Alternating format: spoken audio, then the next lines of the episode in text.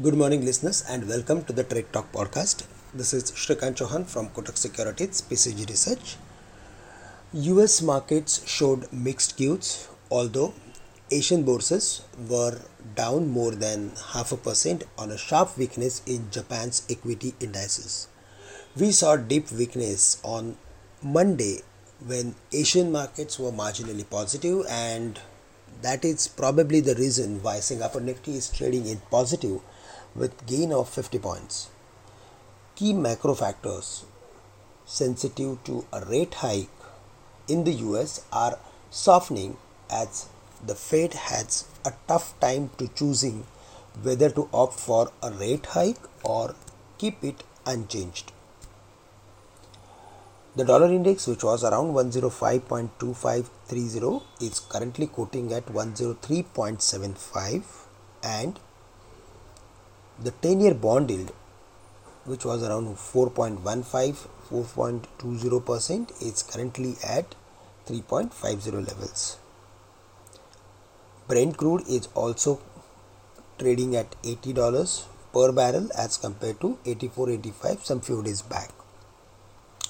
So all these macro factors or key factors are certainly like uh, at current levels they are like positive for Indian markets but at the same times we need to see that how actually US markets span out in next 7 8 days or till the announcement of the Fed decision which is on 22nd of this month. So till then we are going to see volatile activity and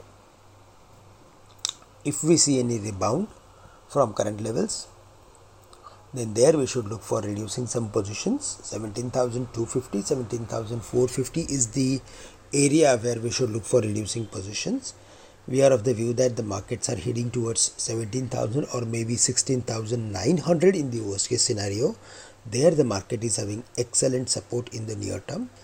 But uh, if there is any rebound then based on the overall formation of the market which is forming lower top lower bottom we should look for reducing some positions.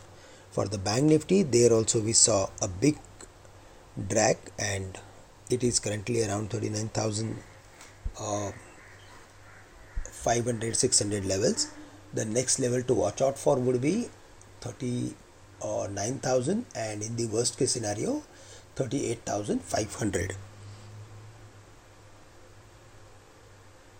for the day specifically uh, and for next few days we are focusing we will focus on uh, metals and chemical stocks as most of them are again coming back to their important support levels. And also we need to focus on few auto companies as they are also uh, falling to their long term supports. Like Mahindra and Mahindra close to 1150 1160 looks good.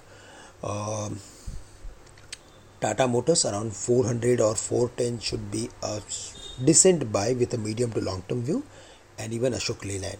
So these are the two three sectors on which we are going to focus. For the IT, for the BFSI, we need to be very careful with our trading point of view as the overall sentiment of the world markets are not going to allow these sectors to uh, perform uh, as per the expectations that's all from my side. Uh, with this i'm ending today's morning podcast. Thank you very much for listening me.